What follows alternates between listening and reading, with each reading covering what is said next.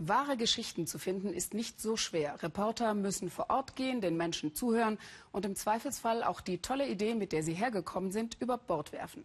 Weil die Geschichte manchmal komplizierter wird, je genauer man hinschaut. Zum Beispiel die Wirklichkeit des Friedensschlusses in Kolumbien mit der Guerillaorganisation FARC. Nach mehr als 50 Jahren Bürgerkrieg mit unendlich vielen Toten und Vertriebenen wurde im Dezember ein Friedensvertrag unterzeichnet. Der Weg zum Frieden ist begonnen, aber er ist noch steinig. Matthias Ebert war für uns im Süden Kolumbiens, der traditionellen Hochburg der FARC.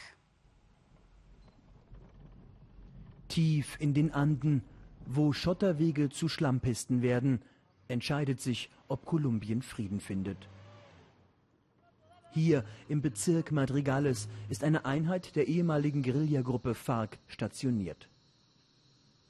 Die Kämpfer entscheiden, wen sie in ihr Lager lassen und wen nicht. Noch immer tragen sie Sturmgewehre, obwohl sie die laut Friedensvertrag dem Staat übergeben müssten. Kommandant Ramiro Cortés, schon in Zivil, nennt Gründe dafür. Um unsere Waffen abzugeben, brauchen wir Container der Regierung. Ihr habt die Straße gesehen. Kann man da einen Container hochschaffen, in dem man unsere Waffen sammelt? Die Antwort ist klar. Solange das nicht wie vereinbart passiert, geben wir gar nichts ab. Die Flagge der FARC markiert jenes Stück Land, das gemäß des Friedensvertrags zur neuen Heimat für die Kämpfer werden soll. Gerade bauen sie ihre Hütte für Versammlungen. 200 Guerilleros organisieren ihre Sesshaftigkeit. Ein paar Kilometer weiter prüft Adolfo Lopez seine Kokasträucher. In wenigen Tagen kann die Ernte beginnen. Die erste seit Friedensschluss. Eh, la disciplina que tienen ellos nos ayudaba a nosotros. Die FARC hat früher mit ihrer Disziplin für Ordnung gesorgt. Wenn Gangster oder Kriminelle in unsere Gegend kamen, wurden sie kontrolliert und vertrieben. Die Cocaleros machen mit Coca ein Vielfaches an Profit verglichen mit Kakao oder Kaffee. Viele weigern sich, so wie es der Friedensvertrag eigentlich vorsieht, ihre Felder zu vernichten. Dank Coca können wir es uns leisten, unsere Kinder an Universitäten zu schicken. Mit Coca bestreiten wir unseren Unterhalt.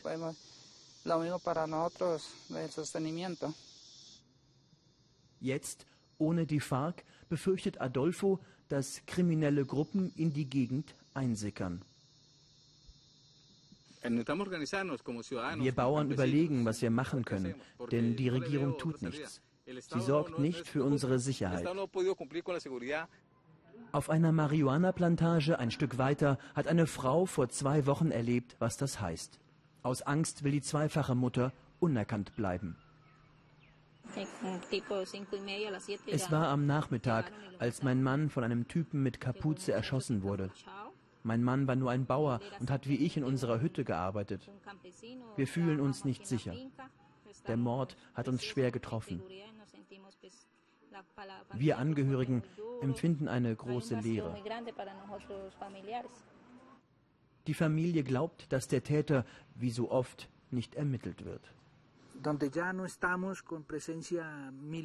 Wo wir keine militärische Präsenz mehr zeigen, hat sich die Sicherheitslage verschlechtert.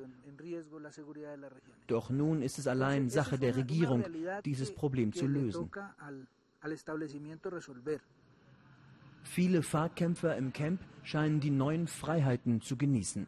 Sie beziehen vom Staat ein Übergangsgeld, das ihnen ein ziviles Leben ermöglichen soll. Nach jahrelangem Verzicht wird Natalia Rivera in wenigen Wochen Mutter einer Tochter.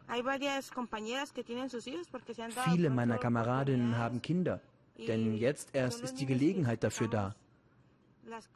Die Kinder, die bereits geboren wurden und die, die noch kommen, stehen für einen neuen Prozess. Sie können die Zukunft Kolumbiens sein.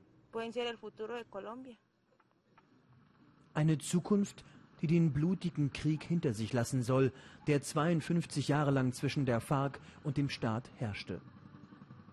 Im Bezirk Madrigales sind die letzten Kämpfe gerade mal zwei Jahre her. Wie die meisten hier wünscht sich auch Adolfo, der Coca-Bauer, Frieden. Und das, obwohl vor fünf Jahren Adolfos Sohn Guillermo, ein Zivilist, Opfer der Gewalt wurde.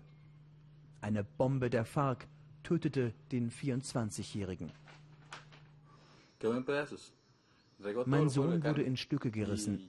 Ich musste seine Einzelteile aufsammeln. Drei, vier Kilo, mehr war nicht übrig. Das ist meine Geschichte inmitten dieses Friedensprozesses. Wegen dieser Tragödie sage ich jedem ohne Angst, der Frieden ist möglich, Verzeihen ist möglich. Die FARC-Kämpfer zeigen kaum Reue, aber sie sind bereit für den Frieden. Keinen Krieg führt man mit Seifenblasen oder Luftballons. Ja, wir haben grausame Entscheidungen getroffen. Die Konsequenzen müssen wir tragen. Jetzt aber fühlen wir uns dem Friedensprozess verpflichtet und wollen einen Schlussstrich ziehen für einen Neuanfang in unserem Land.